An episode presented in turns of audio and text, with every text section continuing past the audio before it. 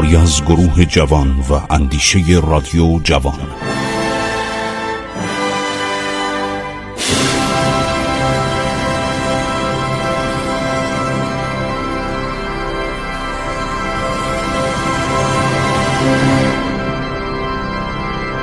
بسم الله الرحمن الرحیم. به نام خداوند بخشاینده مهربان من خسرو معتزد هستم. در برنامه عبور از تاریخ با شما صحبت می کنم خیلی خوب. ما الان می‌خوایم صحبتی بکنیم درباره آغاز سلطنت ناصر شاه قاجار. پنجاه سال پادشاه ایران بوده. فکر کنید شما اگر در سال اول سلطنت ناصر شاه به دنیا می اومدید یک ساله بودید متولد آن سال بودید 1264 هجری قمری حدود 1848 میلادی میشه. در زمانی که ناصر شاه در حضرت عبدالعظیم ترور شد مشهورم خواهم گفت در پایان این برنامه ها گزارش های تازه دارم. همین در کتاب بارل جلد اولش گزارش ترور ناصر شاه رو داده. خیلی دست اوله. من ندیده بودم. و بعدم گزارش کاساکوفسکی. ژنرال کاساکوفسکی که اون موقع کلونل بوده فرمانده قزاقخانه ایران بوده. از لحظه ای که شاه ترور میشه به این خبر میدن در جریان تمام امور قرار می‌گیره. و همینطور دوستالی خان معیر که نوه دختری ناصر شاه بوده اونم در کتاب خودش خاطراتی از دوران کودکی تمام ماجرا رو شهر میده. خاطرات دکتر احیاء الملک شیخ که پزشک عطابک بوده و اینه بیبرن سر جنازه ناصر الدین شاه که ببینه که شاه کشته شده. یعنی متوجه میشه شاه دیگه تموم کارش. قلب شاه بزرگ بوده. گلوله هم گلوله نوغان روسی بوده به قلبش خورده. حالا اینا رو بگذاریم بره بعد. هر شود که ما یک شخصی رو می‌شناسیم به نام میرزا تقی عرض شود فراهانی. محمد تقی. یعنی کی؟ یعنی همین امیر کبیر. پدرش کربلای قربان فرزند تحماس بک در سال 1222 هجری قمری میشه 1186 شمسی. الان چند ساله؟ الان نگاه کنید 1402 1186 شمسی رو کم کنید از 1402 از بطن فاطمه سلطان خانوم دختر استاد شاه محمد بنا در هزاوه به دنیا اومد. هزاوه عرض شود در جانب جنوب غربی فراهان دوازده کیلومتری شمال غربی عراکه تاکستان های بزرگ داره انگورش خیلی معروفه. بیشتر مردم اونجا ساداتن. این ده بزرگ نخست از آن قائم مقام ثانی بود. پس از او به پسرش میرزا محمد پس از وفات او به ارث به میرزا سلیمان رسید. هزاوه هفت محله داشته خانه قائم مقام و خانه کربلای قربان در محله پایین بوده است. خیلی خوب. کربلای قربان آشپز میرزا بزرگ قائم مقام و معتمد او بود. آشپزها خیلی با وفا بودن. عرض شود حضور انورتون که در آن زمان رسم بر این بود که بزرگان برای تعلیم فرزندان خود معلم به خانه می آوردن قائم مقام نیز چنین کرد. زمانی که در حزاوه به سر می برد شیخ اسدالله مهرآبادی را که معلمی فاضل بود برای تعلیم و تربیت فرزندان خیش برگزید.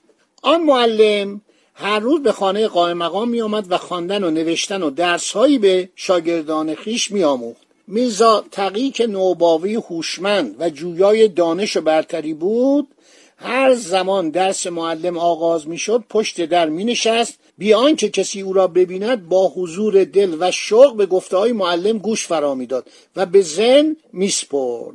روزی کار خوبی کرد که سزاوار گرفتن پاداش شد.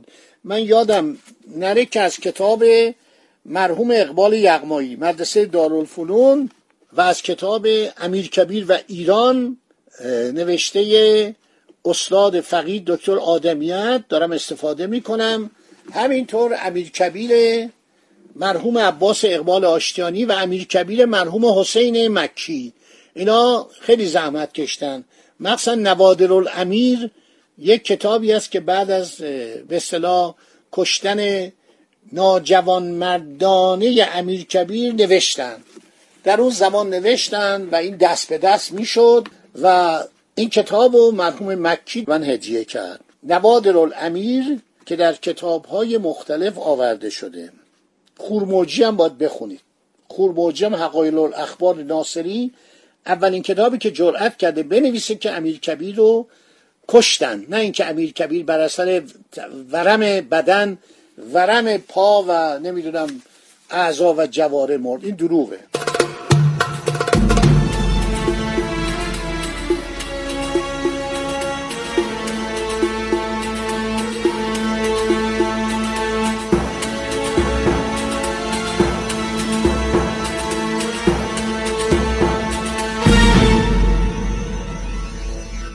خب میرزا تقی کنار در می نشست و درس های معلم رو به زن میسپرد. یه روز کار خوبی کرد که سزا خواهی. گفت اگر خداوندگار یعنی ارباب یعنی صاحب خانه. خداوندگار معنیش این بودا یعنی بزرگ صاحب هر شود. اگر خداوندگار اجازه دهد که من در حضور معلم در ردیف فرزند و فرزندزادگان آن حضرت درایم عالی حضرت. عالی جناب. و کسب دانش کنم. بزرگترین نیکی را در حق من کرده ایم قائم مقام دلش سوخت. دیدیم بچه بچه قابلیه. سزاوار استعداد تو ایران اینطوری بوده ما تو ایران این سلسله نسب و سلسله مراتب و این کنت و اون لرد و اون دوک و اون بارون نداشتیم. کسی پیش خدمت بود خوب خدمت می‌کرد با سواد بود آدم اسرائیل بود گاهی صدر اعظم می‌شد. واقعا این سلسله مراتب تو ایران نبود که تو حتما باید لرد باشی که به مقام بالا برسی. بیشتر اینایی که اومدن روستازادگان دانشمند بودن. اینا در هزاوه در کزاز در هر شود که جاهای دیگه مثل فراهان مثل آشتیون مثل تفرش. اینا می‌رفتن مکتب بعد مثلا چند تا از اینا اومده بودن در دربار قاجاریه. اینا رو می‌خواستن می‌گفتن بیا تهران ما برات یه شغلی پیدا می‌کنیم. اول می اومدن شغلای کوچیک.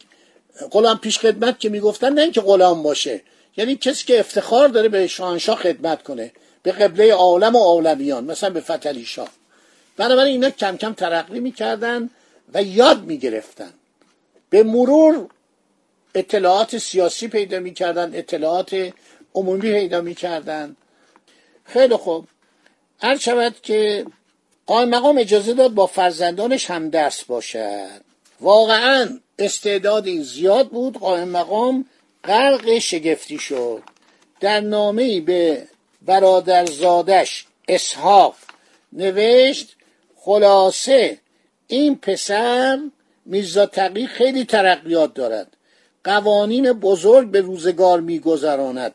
باش تا صبح دولتش بدمد. میرزا تقی هنر ارجمند ترسل یعنی چی؟ نامنگاری رو اندک اندک از قائم مقام آموخت. در تازه جوانی از منشیان زیبانویس روزگار خود شد. خطش خوب بود انشاش هم عالی بود. قائم مقام وی را گرامی داشت و کربلایی تقی خطابش می‌کرد. چون 22 ساله شد به هزاوه رفت. هزاوه فراهان. با جان جان خانوم دختر امویش شهباز خان ازدواج کرد. امویش اسمش شهباز خان بود. با او به آذربایجان رفت. بعدا روز دوشنبه سوم شعبان در تهران واقعی رخ داد که در ترقیات میرزا تقیخان اثر بزرگ گذاشت. چه اتفاقی افتاد؟ ماجرای عرض شود که کشتن گریبایدو.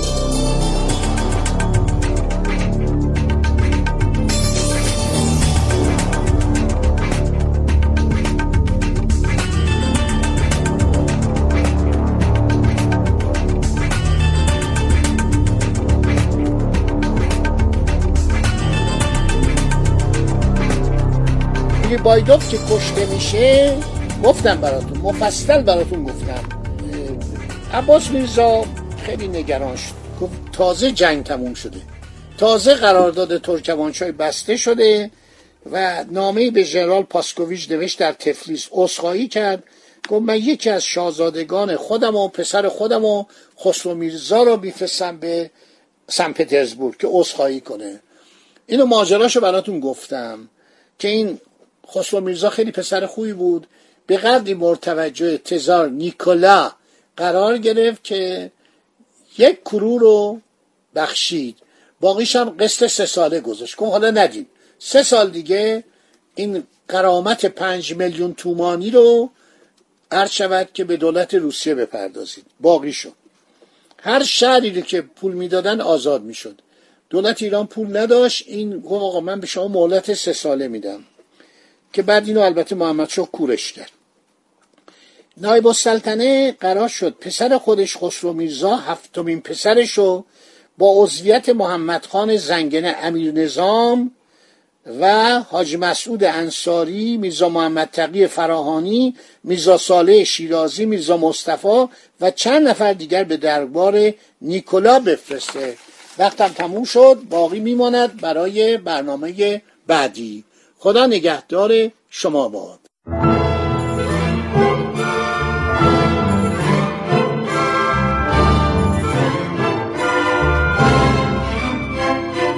عبور از تاریخ.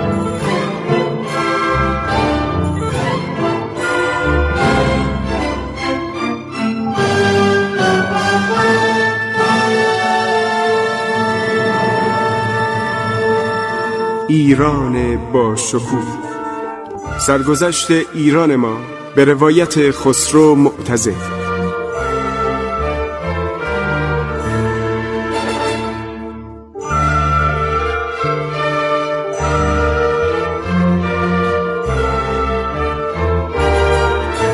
عبور از تاریخ با رادیو جوان.